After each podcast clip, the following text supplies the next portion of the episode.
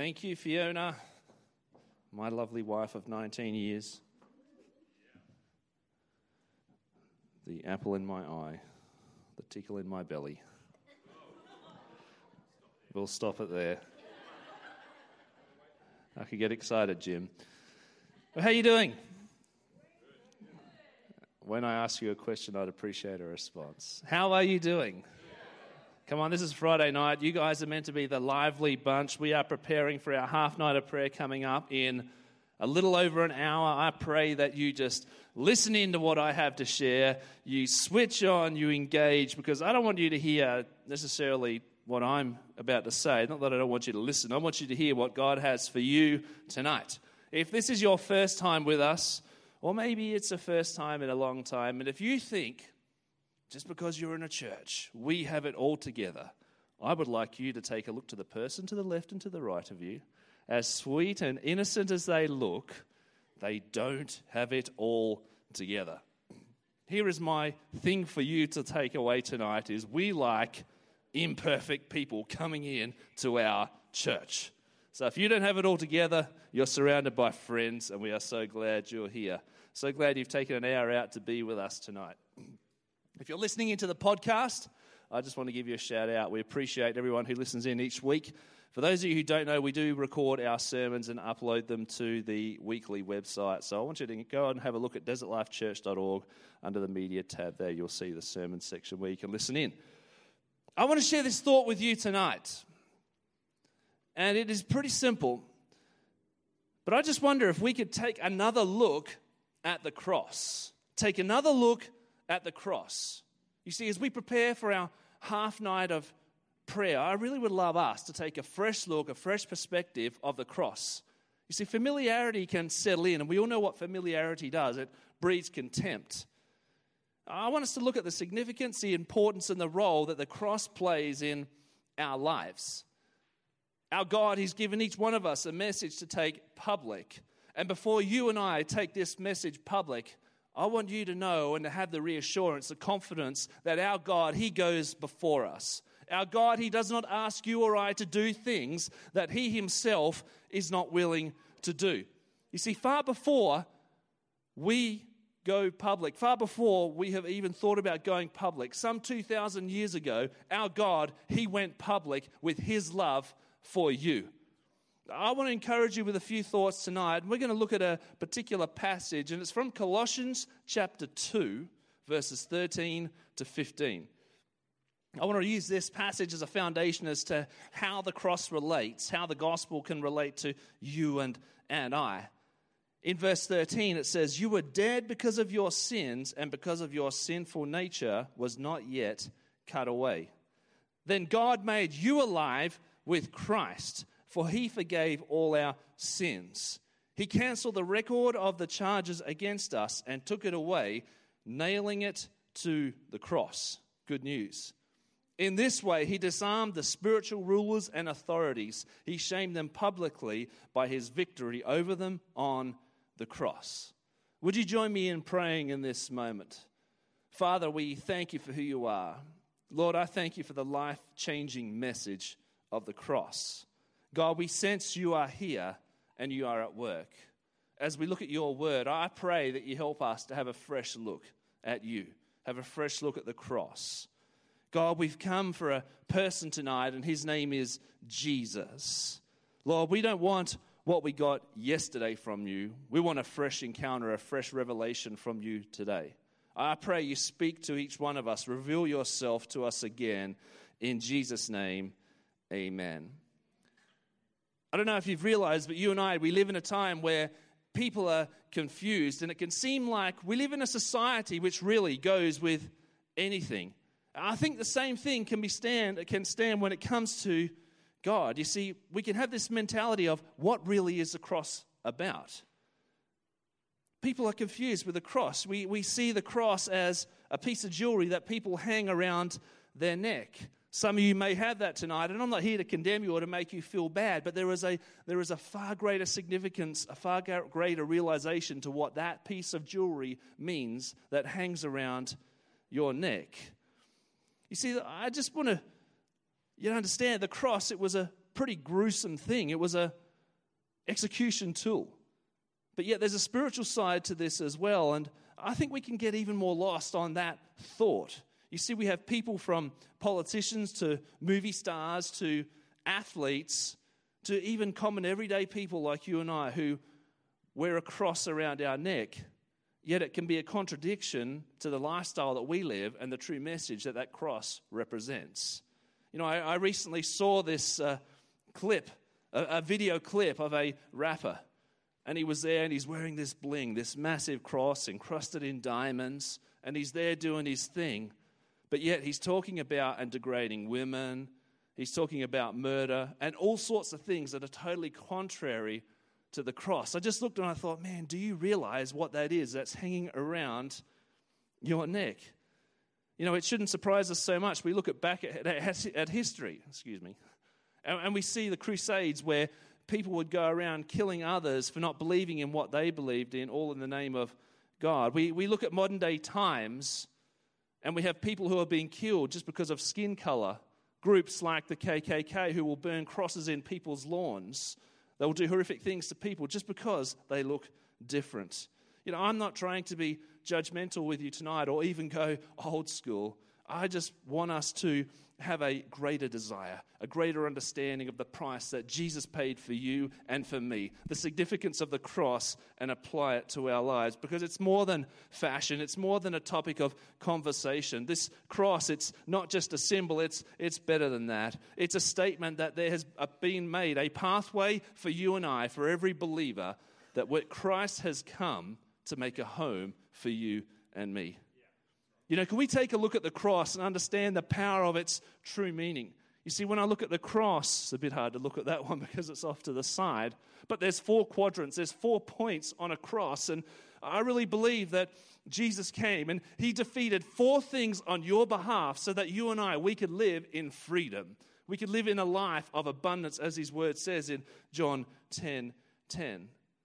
You see, the fact remains that when Jesus hung on that cross, on that execution tool, some of his last words were, It is finished.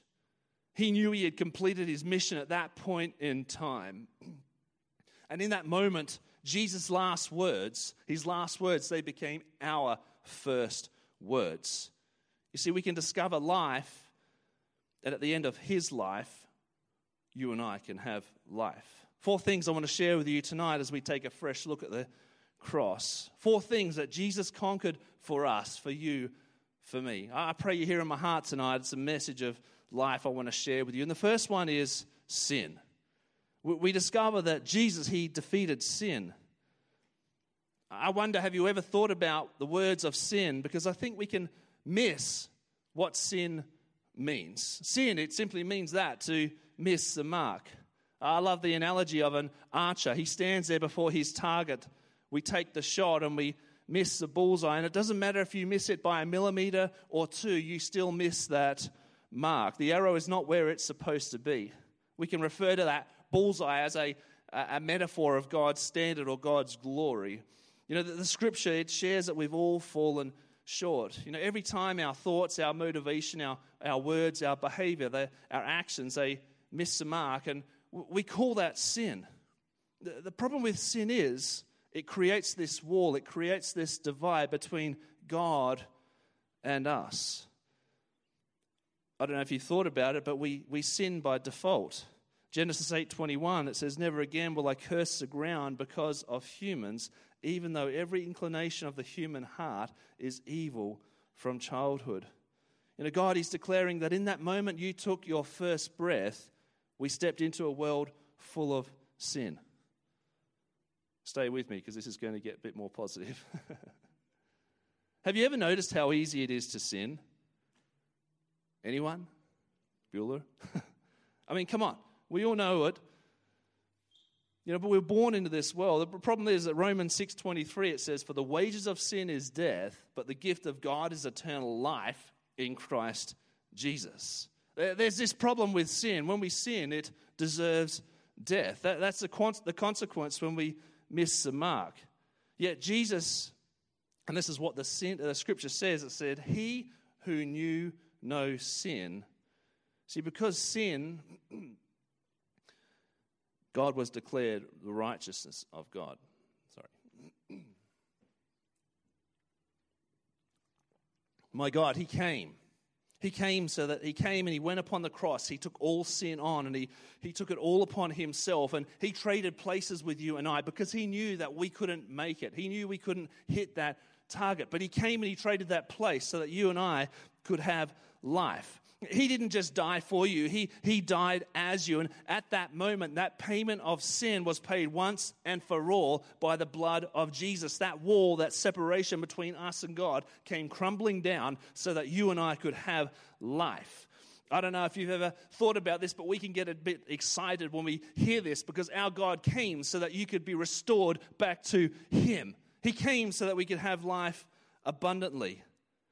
You know, I don't want to focus so much on sin. I want you and I to focus on Jesus. I want us to go heavy on Jesus. I don't want to focus on the devil and give him glory. There is a devil, but you know what? We're going to focus on Jesus. We're going to go heavy on Jesus. You see, my trust, my sin, eh, my sorry, my trust is not in my sin or my performance. My trust is in the King of Kings, the Lord of Lords. My trust is in Jesus. Colossians 2:13 it says when you were dead in your sins.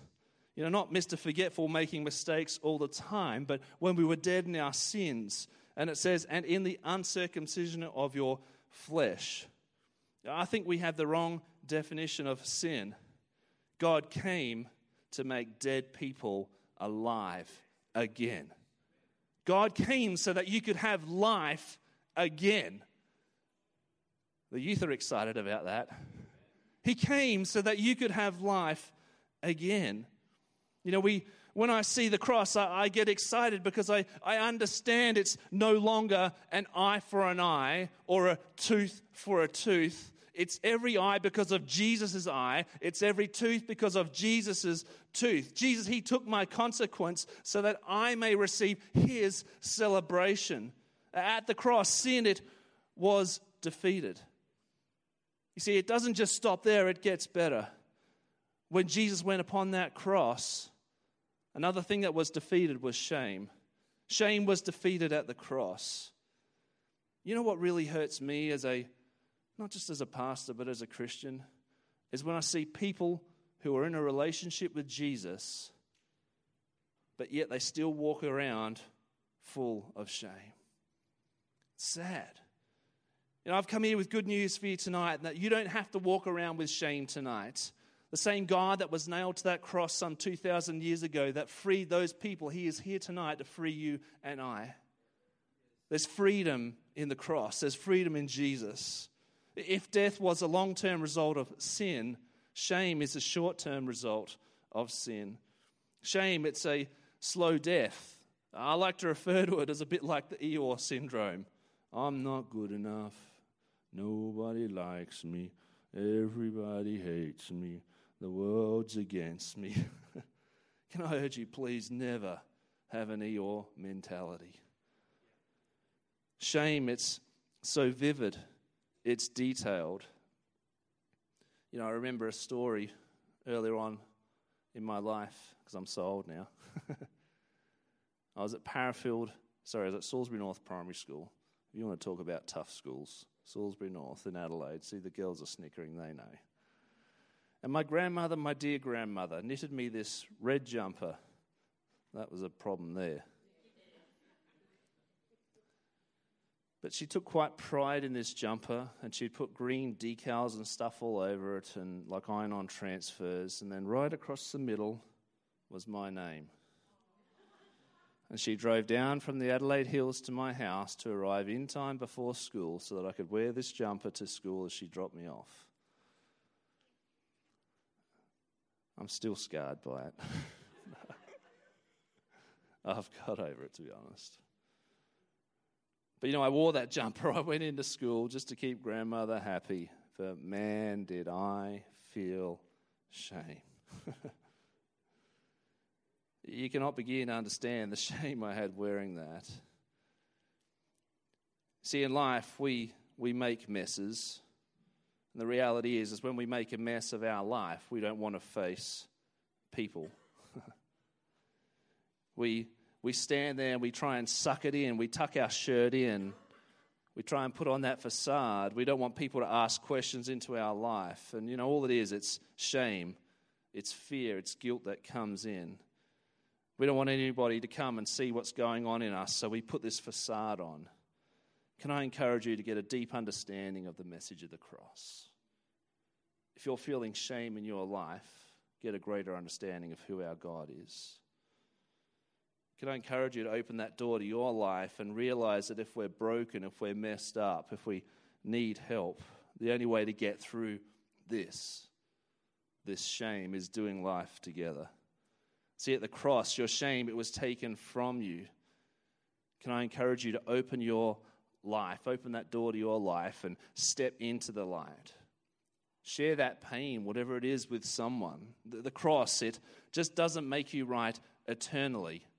The cross, when you surrender to God and you apply it to your life, the cross makes you right immediately.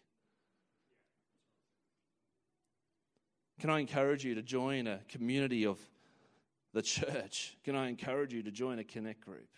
You know, you hear us talk about it, and I don't think we talk about it enough, but you know, you really need to do life connected. We really need to do life together. Don't allow shame to hold you back. You were justified in that moment at the cross. Jesus, he said, Come to me, all you who are weary, and I will give you rest. Jesus wants us to come to him, and he will clean up the mess. You see what happens in Colossians 2, verses 13 to 14. Look what God does. He says, When you were dead in your sins and in the uncircumcision of your flesh, God made you alive with Christ. God made you alive in Christ. He forgave us all our sins, having cancelled the charge of our legal debtedness, which stood against us and condemned us.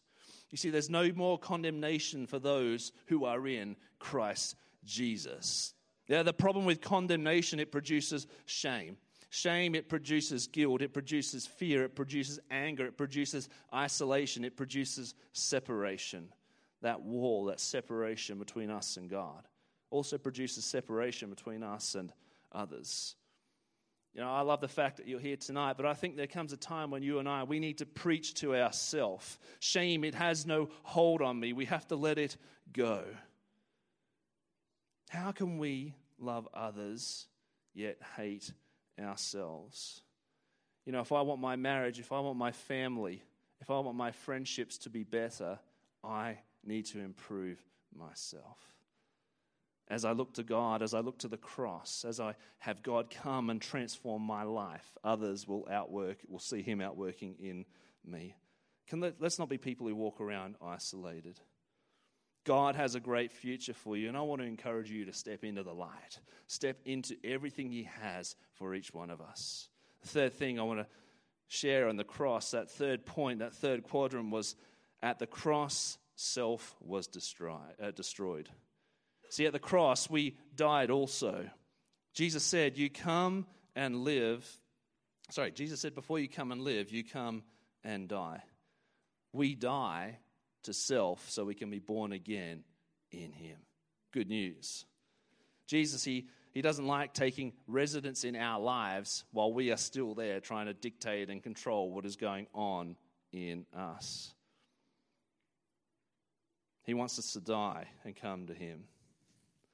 I love what Paul says in Colossians 1:27. It says, "Christ in you, the hope of glory." Christ in you.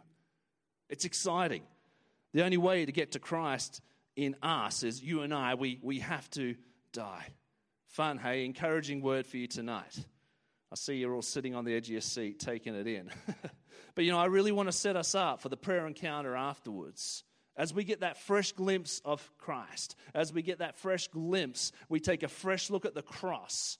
We understand who Jesus is, you will understand who you are.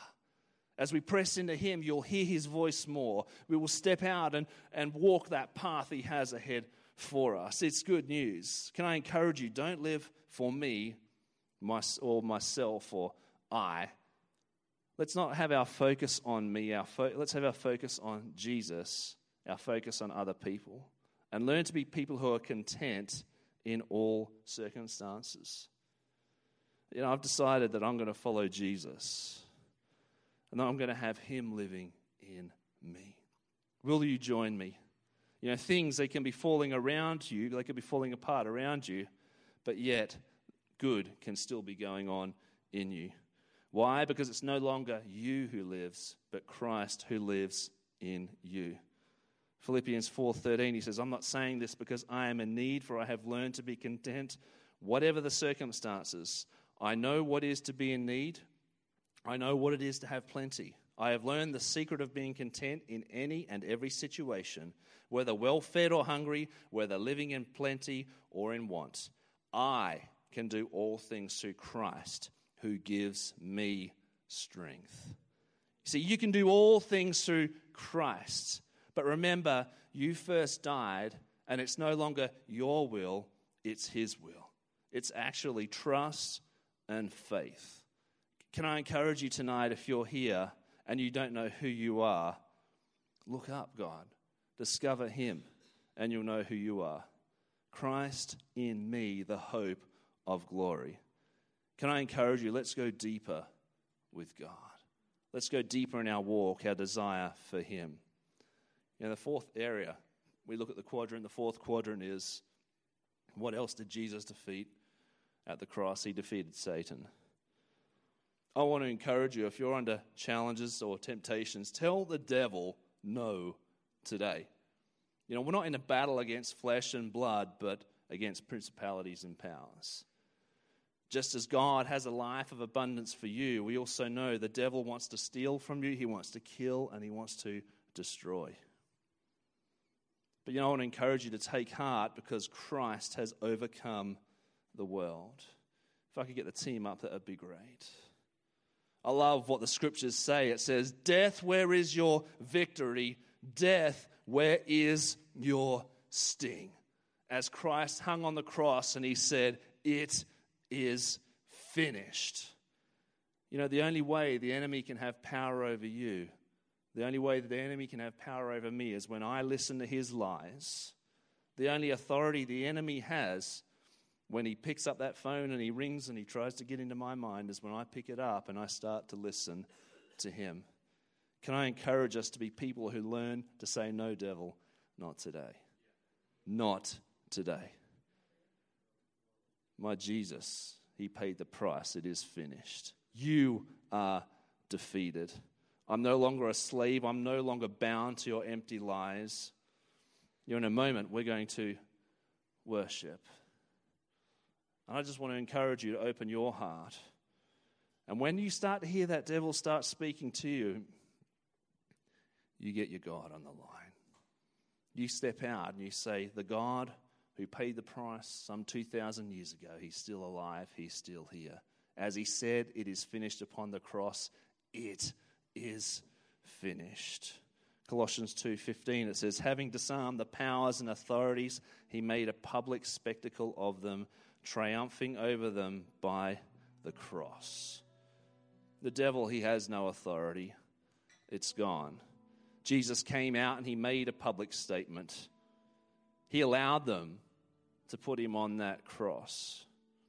You know what's interesting is when it looked like he was losing, he was actually winning. Those words, his last words, became our first words that you and I can go and live a life of abundance. My God is victorious. My God is triumphant. The cross, it matters. Jesus came to deal with sin. Jesus came to deal with shame. Jesus, He came to deal with the old me, and He also came to kick the devil's backside. Can we look at the cross and let's be reminded that our God is dominant? Our God is sufficient. Our God is supreme. He lives, and because He lives, you and I, we have victory in Him. Would you stand with me as we pray? Father, I want to thank you for the message of the cross. I thank you that there's breakthrough in you. Lord, I pray against any shame, any guilt, any condemnation, and I just speak your life over your sons, your daughters tonight. God, help us to have a fresh look of you. Help us to have a fresh look of the cross. And God, as we look to you, if we have any fear or doubt about who we are, I pray you reveal who we are through you. God, I just speak your life and your will be done in each one of us here this evening. We give you thanks. In Jesus' name, amen.